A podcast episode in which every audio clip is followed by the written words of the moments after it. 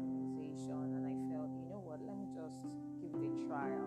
Of course, I wasn't going to take it because even my friends were like, why are you stressing yourself?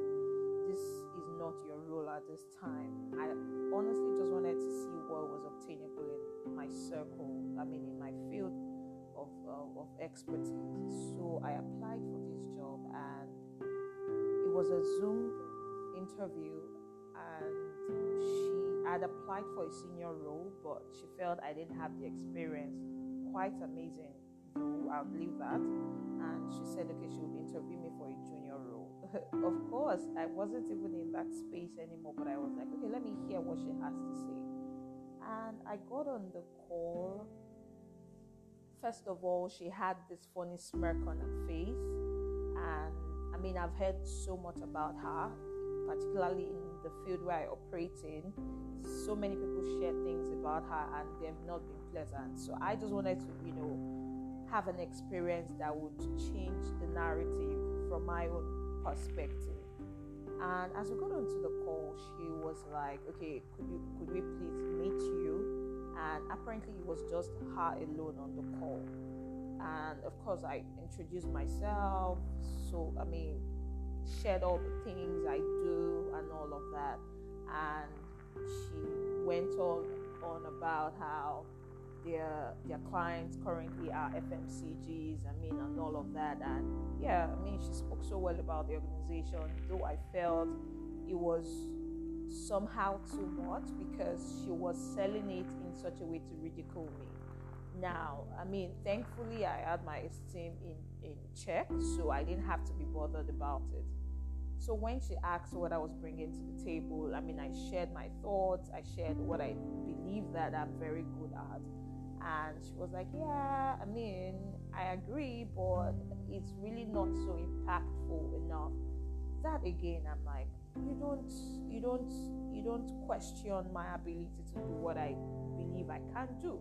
I mean, it's okay to interview people, but you don't also don't want them to feel belittled by you trying to prove a point. Then, you know, I shared all of that, and she still wasn't buying into it, and it was almost like a back and forth you know, and then she was asking what um, she was asking what I would like to be offered in terms of remuneration, and I told her, and she was like, "Oh wow, you mean for junior executive?" And I'm like, "Yes. I mean, it's either for you to say yes or no, right?" So I told her yes, and she was like, and then all of a sudden, immediately right and there, she started hitting the table, and I was like, "Huh." You don't do this. This is so unprofessional. You know, she started hitting the table and she was like, okay, you know what?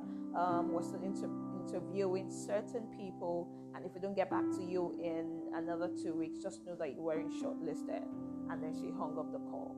And right there, because the, the, the interview, the conversation all ensued while I was in transit. So it was I, I didn't have my earpiece with me, so it was loud enough for the driver to hear. And the driver asked me a question and said, Madam, is that an interview?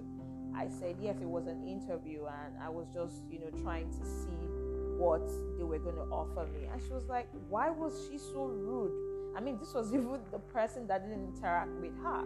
Because all through the interview, all through the conversation, she had a smirk on her face, she was rolling her eyes, and I'm like, this is so unprofessional. I understand you may not have a, a structured HR department, but first of all, I don't even think that you should be the only one interviewing your guys. And if at all you are the only one, I also think that you want to cut yourself some slack and then give some level of, you know, professionalism to this thing.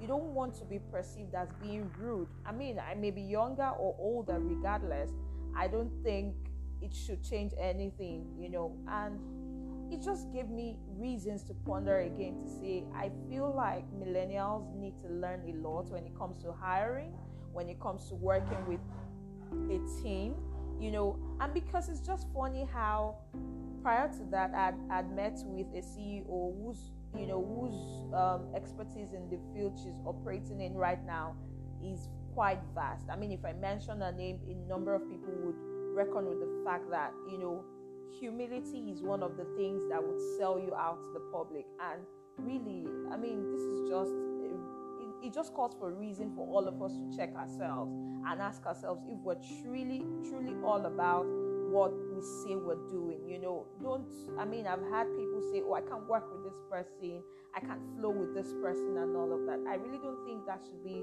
our, our, our experiences at all times.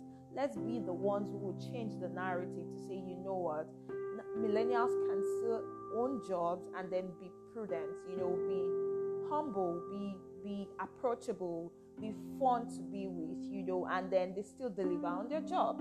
You know, there's there's that clear cut boundary that needs to be set. I mean, I was I wasn't actually disappointed because I've heard about her and I've been informed of how, you know, rude she can come out come off as, but that wasn't necessary really. And I mean, it's just one of those things. Of course I wasn't gonna take the job and I wasn't going to work with her, even if she was going to offer me what I had requested for. But it just calls for all of us to put a check to whatever we're doing.